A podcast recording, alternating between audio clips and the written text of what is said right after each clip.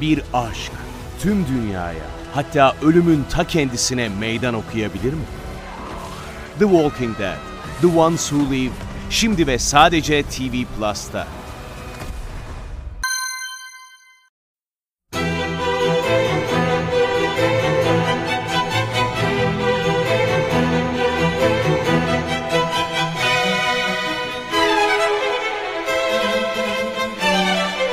Herkese merhaba, Sinematris'te Görkem Öge ile birliktesiniz. Bu haftaki programımızda ilginç bir konudan bahsedeceğiz. Filmleri tekrar tekrar izlemek. Ben bu konuda saplantılı bir sinema severim diyebilirim. Çok uzun yıllardır yani çok çocuk yaştan beri tekrar izlemekten keyif aldığım çok film var bir süre izlemediğim zaman özlediğim ve tekrar izleme ihtiyacı duyduğum filmler var. Kendimi böyle görünce acaba bir ben miyim böyle dedim ama elbette değilimdir dedim ki yakınımdaki çevremdeki sinema sever dostlarımla sinema konuştuğumuzda konunun açıldığını da gördüm birçok kez. Birçok sinema sever birçok filmi tekrar tekrar izliyorlar ve hatta Eksi Sözlük'te bunun üzerine bir başlık açıldığını da gördüm. Dakikalarca film araştırıp eskileri tekrar izlemek diye birçok kişinin de bunu yaptığını o başlıkta da görmüş oldum yani. Şöyle bir okudum göz gezdirdim. Nadir rastlanan bir şey değil. Birçoğumuz bunu yapıyoruz. Peki neden? Bu gerçekten çok güzel bir konu. Neden filmleri tekrar tekrar izliyoruz? Neden bazı filmler geniş kitlelerce tekrar tekrar izleniyor, unutulmuyor? Bunun üzerine de bir fikir jimnastiği yapmaya çalıştım. Çok zor bir konu olduğunu gördüm. Yani sadece iyi filmler tekrar izlenmiyor. Birçok iyi film var ki izliyoruz. Aa evet güzelmiş diyoruz ama tekrar dönmüyoruz o filme. Hatta bunun tam tersi biçimde bazı filmler var ki aslında o kadar iyi de değil. Mükemmel bir film değil, bir başyapıt değil, sinema tarihine bir iz bırakmış bir film değil. Ama biz o filmi tekrar dönüp izleyebiliyoruz. Peki sizce nedir bir filmi tekrar tekrar izleten şey? Hangi filmleri tekrar izliyoruz? Bu filmleri nasıl ortaklıkları var ya da o filmleri nasıl bir başlık altında toplayabiliriz? Dediğim gibi gerçekten bu bence ilginç bir konu. Üzerine fikir muhakemesi yapılabilecek bir konu. İşte bu haftada biraz bundan bahsetmek istiyorum. Filmleri çok farklı başlıklar altında değerlendiriyoruz. İşte bence tekrar izlenen filmler diye de bir grup var. Bu grubun kendine has bazı özellikleri var. Şimdi hepiniz belki bu fikirlerime katılmayabilirsiniz. Ben kendi görebildiğim kadarıyla tekrar izlenen filmleri özetlemeye çalışacağım. Birincisi izleyicisiyle duygusal bağ kurma başarısına ulaşan filmler tekrar izleniyor. Şimdi bu duygusal bağ meselesi biraz flu bir konu aslında. Yani nasıl bir duygusal bağ? Ne anlamda duygusal bağ? Şöyle ki Filmler tabii ki belli öykülere sahiptir, belli konuları işlerler, düşünsel meselelerle ilgilenirler, bazı sorular sorarlar, hatta bazen bazı cevaplar verirler. İşte bu sorulan sorular ya da verilen cevaplar hepimiz için ortak bazı meseleler üzerine önemli lafla ediyorsa bir film, o filmi tekrar izlemek mümkün oluyor. Çok kaba konulardan örnek vereyim. Mesela işte aşk, sevgi, aile, çocuk sahibi olmak, kariyer, işte hayattan bir şeyler beklemek için bunlar hepimizin meseleleri değil mi? Hepimizin hayatında belli bir derece var olan meseleler bunlar. Bu meseleler üzerine çok bilindik, çok klişe şeyler söyleyen filmler çok da tekrar izlenmiyor. Bu meseleler üzerine ciddi, benzersiz ya da bilinenin bir tık ötesinde bir şeyler söyleyebilen filmler bence tekrar tekrar izleniyor. Bakınız şöyle bir örnek vermeye çalışacağım sinema tarihinin en büyük filmlerinden bir tanesi olan Godfather'ı düşünelim. Birçok programda da Godfather'dan örnek veriyorum ama hepimiz izlemişizdir, hepimiz biliyoruzdur diye özellikle Godfather'dan örnek vermek istiyorum. Şimdi Godfather tekrar tekrar izleniyor. Neden tekrar tekrar izleniyor? Orada çok net bir aile kurum var. Şimdi bir suç filmidir tabii. Öncelikle suç filmleri altında onu anarız ama Godfather filmini örnek verdiğimizde bu film ne üzerinedir diye sorduğumuzda işte gücün yozlaştırıcılığı falan denir ama ikinci sırada bir aile filmi sadakat üzerine film bu aile maneviyatının ve sadakat duygusunun kaybedilmesi üzerine bir film olduğu da sıkça söylenir. Bu çok önemlidir Godfather'da. Şimdi aile hepimiz için belli derecede önemli bir kavram değil mi? İşte Godfather'da özellikle birinci bölümde o ailenin birbiriyle olan uyumu, sevgisi, saygısı, bütünlükleri muhteşem bir tablo yaratır Francis Ford Coppola bize. Sonra o tabloyu yavaş yavaş dağıtmaya ve yozlaştırmaya başlar. İşte o yozlaşmayı izliyor olmak bizim hepimizin karşılaşmak istemediğimiz bir tablodur o. Ya da o ailenin büyük zorluklara rağmen bir arada durma sadakatini, bağlılığını göstermesi bize iyi hissettirir. Ancak yasa dışı işlerle uğraşmak, ahlaken pürüzlü tiplere dönüşüp de Corleone ailesinin o aile birliğini kaybetmesi durumu gerçekten bizim aslında duygularımıza dokunur ve yani hem kötü hissettirir ama aynı zamanda işte Michael Corleone'nin Al Pacino'nun canlandırdığı genç en küçük kardeş karakterinin o aileyi tekrar bir arada tutma, işte babasına sahip çıkma, annesine, abisine sahip çıkma o duyguları hepimizle hiçbirimiz hani elimize silah alıp bir şeyleri korumak zorunda kalmıyor olsak da bizim o duygumuzu, o aile kavramı duygumuzu onu bir arada tutmak için elimizden gelenin her şeyi yapacağımız hissini bence tetikliyor olması mesela Godfather'ı tekrar tekrar izlenebilir bir film haline getiriyor. Başka bir filmden örnek vermek istiyorum. Muhteşem bir film yani bence hani Godfather seviyesinde önemli bir film ki hatta 20. yüzyılı kapatıp 21. yüzyılı açan ve 90'ları bitirip yeni bir dönemin de açılmasına ön ayak olan filmlerden olduğu iddia edilmiştir. Birçok sinema işte yazarın tarihçisi tarafından diyelim. David Fincher'ın Dövüş Kulübü filmi. Tekrar tekrar izlenen filmler listelerinde mutlaka Dövüş Kulübü'nün adına rastlarız. Gerçekten Dövüş Kulübü olağanüstü bir film. Peki sizce Dövüş Kulübü filmi neden tekrar tekrar izleniyor?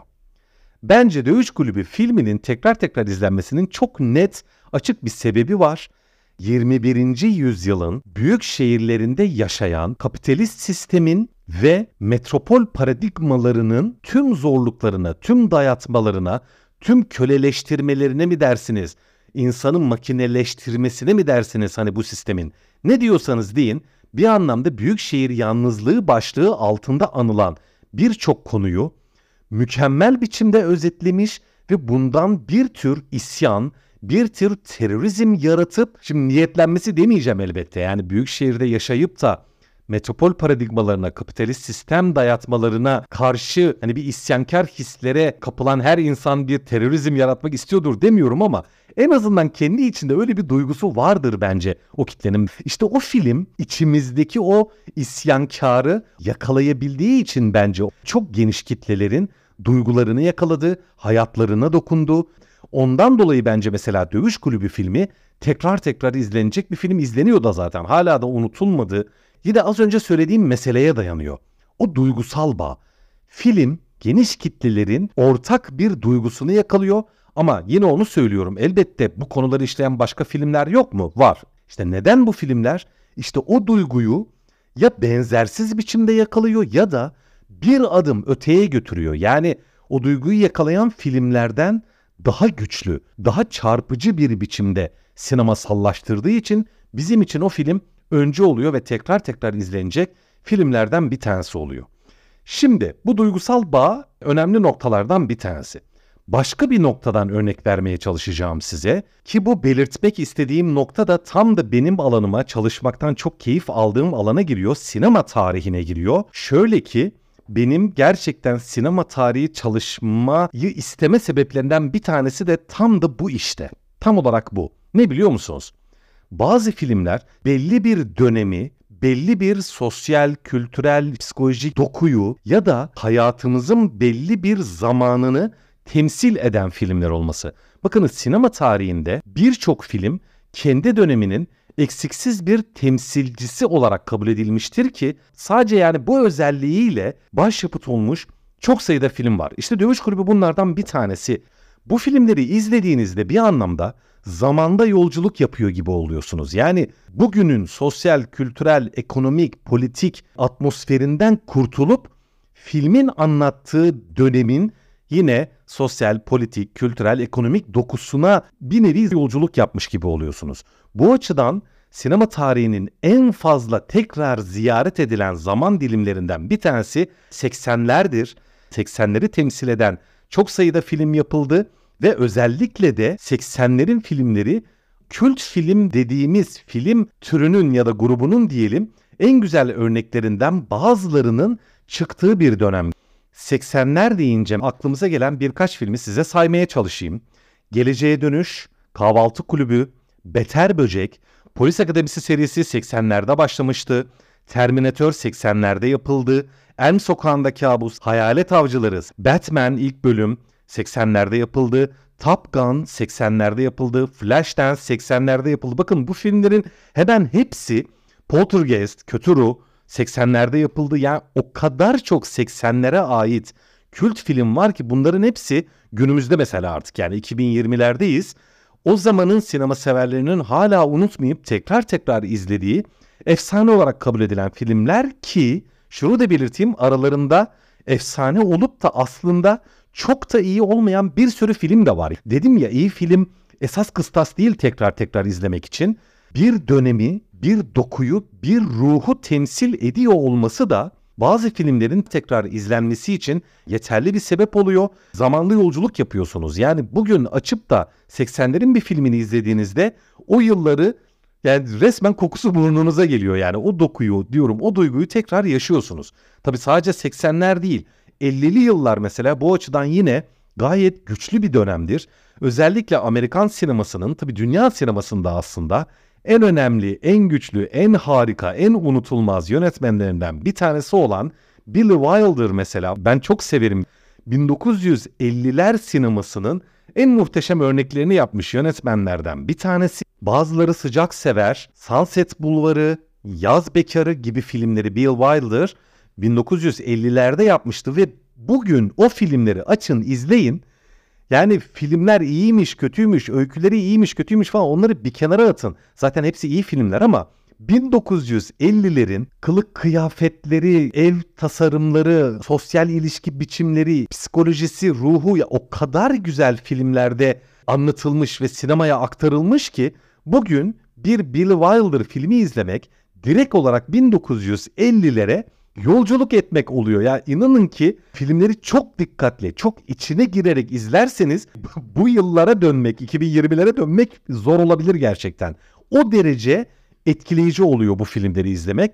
İşte hani başka dönemlerden de örnek verilebilir tabi ama benim en çok aklımda kalan dövüş kulübünün temsil ettiği, Matrix'in temsil ettiği 90'ların sonu hani 90'lar filmleri diyebilirim. 80'ler filmleri ve özellikle de 50'ler filmleri.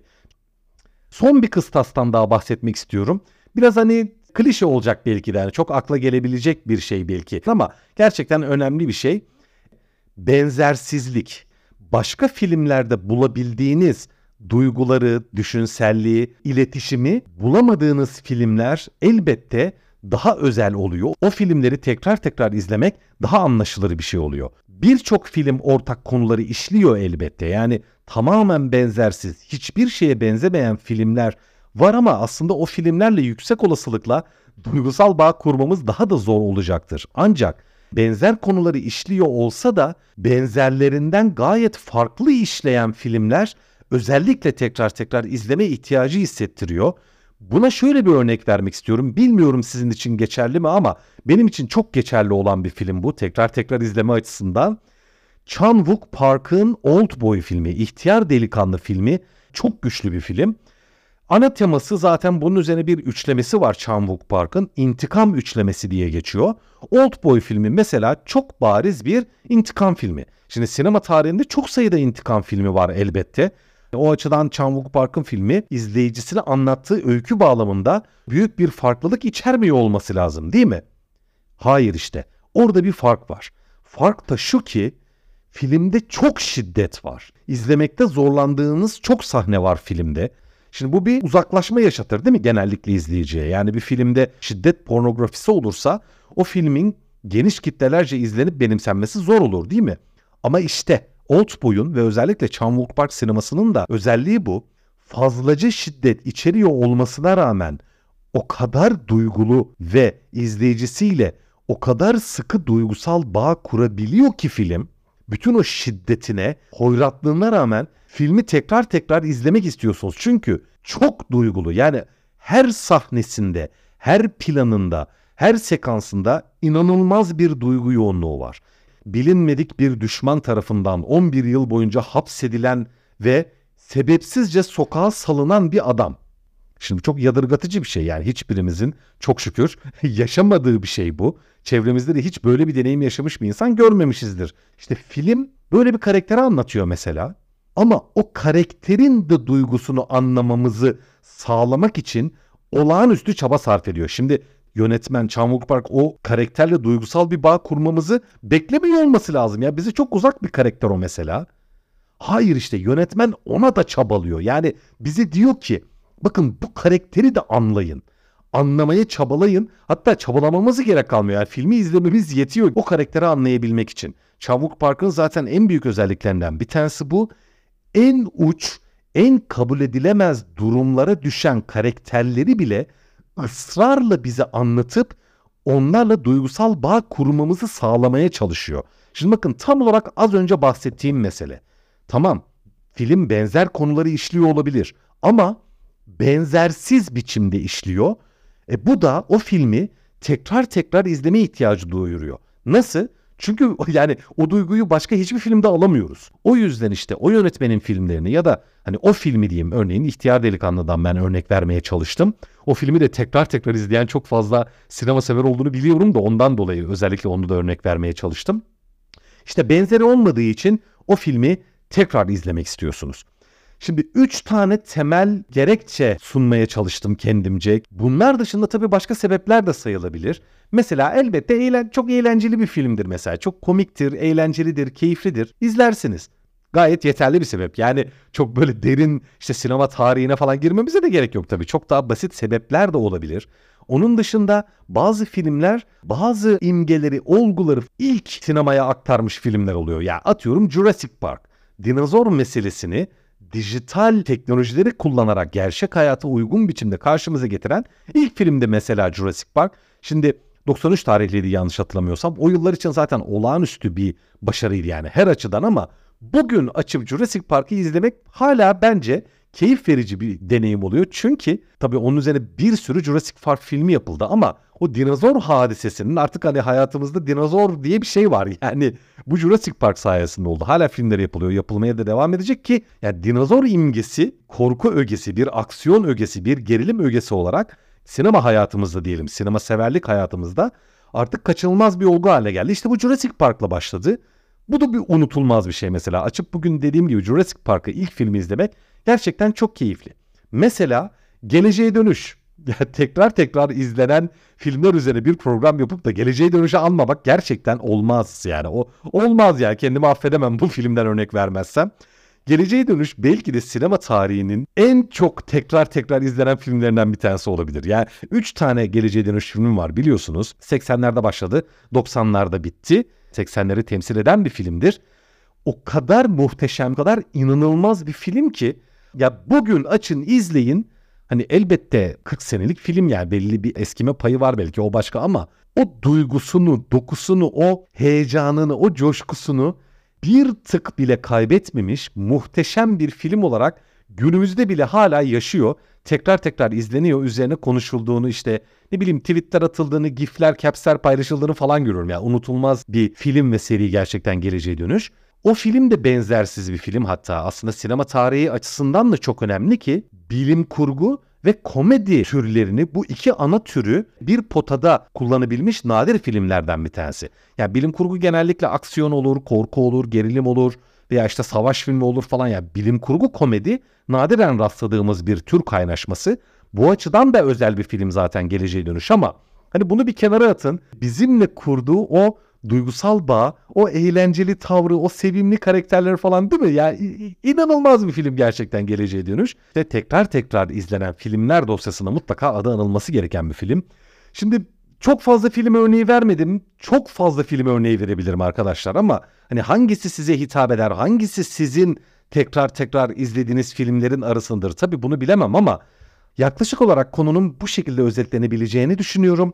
Sadece size şunu söyleyeyim dakikalarca film araştırıp tekrar eskileri izliyorsanız hiç de garip bir şey yapmıyorsunuz. Bunu çok kişi yapıyor diyorum. Ben yapıyorum. Çok sevdiğim filmleri tekrar tekrar izlemekten ben çok mutluyum. Dediğim gibi siz de bunu yapıyorsanız eğer hiç de garip bir şey yapmıyorsunuz. Çok sayıda sinema severle aynı duyguyu paylaşıyor. Aynı deneyimi tekrar yaşamak istiyorsunuzdur. Bu durumu da sizinle paylaşmış olayım ya kendinizi garip hissetmeyin yani bunu yapıyorsanız diyorum. Evet, bu hafta filmleri tekrar tekrar izleme durumunu ve olgusunu incelemeye çalıştım. Bu haftalık bu kadar. Önümüzdeki hafta tekrar görüşmek üzere. Teşekkürler.